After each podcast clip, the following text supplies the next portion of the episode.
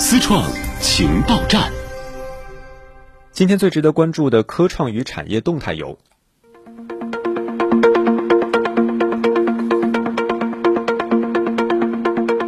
中国世界卫生组织新冠病毒溯源联合研究报告3月30号在日内瓦正式发布。报告认为，新冠病毒极不可能通过实验室传人，比较可能至非常可能经由中间宿主引入人类。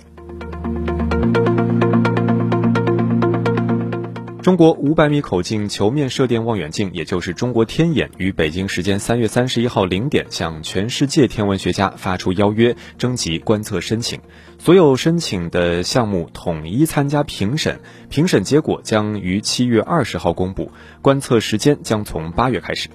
中国天眼是目前世界上最大、最灵敏的单口径射电望远镜，能够接收到100多亿光年以外的电磁信号。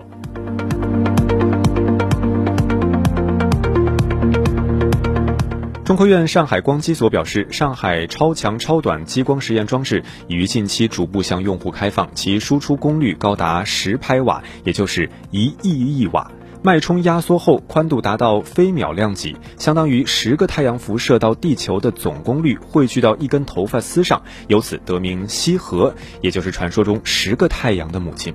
目前，羲和激光装置已与数十家科研单位签订意向协议，正处于从实验装置转向用户平台的优化过渡期。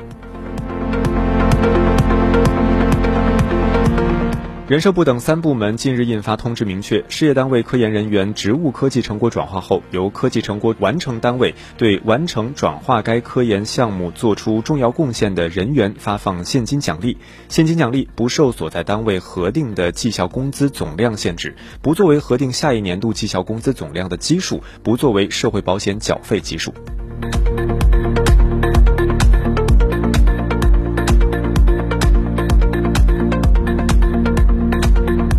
2021年是上海张江国家自主创新示范区建设10周年。上海市政府3月30号表示，10年来，张江示范区集聚了14个国家重大科技基础设施，330家国家级研发机构。如今的张江不仅是上海创新能力最前沿的区域，也是全国的科技创新策源高地。作为创新产业集聚区，10年来，张江示范区推动了10万家科技企业、9000多家高新技术企业在此扎根成长。以3大先导产业为例，2020年，张江的集成电路行业产销规模达到1800亿元，占全国1/5。2020年，全国批准上市的8个抗体药物中，有5个来自张江。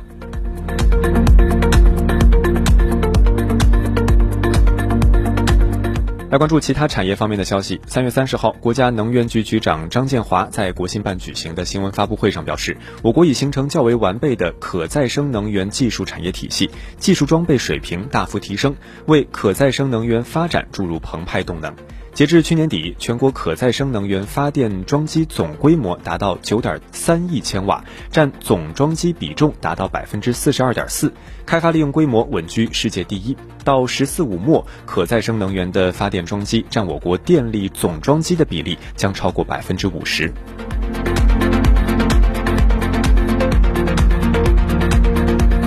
首届中国核能高质量发展大会主旨论坛3月30号举办。与会专家表示，未来5年，我国核电的运行规模将超过法国，位居世界第二。展望2035年，我国核电在运的规模有望位居世界首位。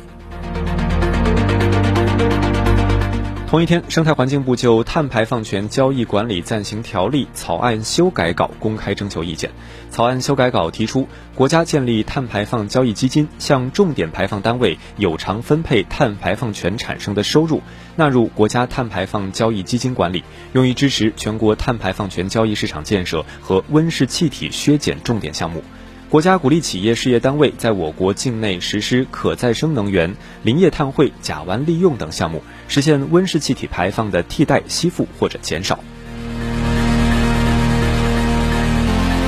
中国人民银行近日在京召开座谈会，部署推进下一阶段优化信贷结构工作。会议提出，围绕实现碳达峰、碳中和战略目标，设立碳减排支持工具，引导商业银行按照市场化原则，加大对碳减排投融资活动的支持，撬动更多金融资源向绿色低碳产业倾斜。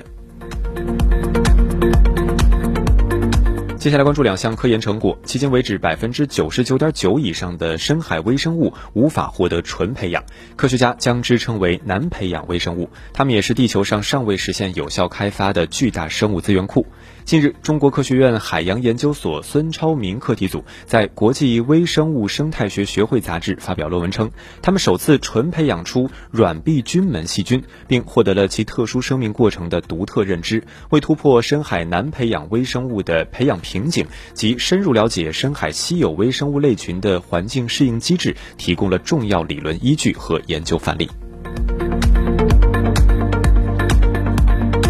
中国科学院青岛生物能源与过程研究所单细胞中心徐健研究员近日主持完成工业微藻染色体大片段精准切除技术，为藻类底盘细胞的开发打开了大门。相关成果发表在《植物学》期刊上。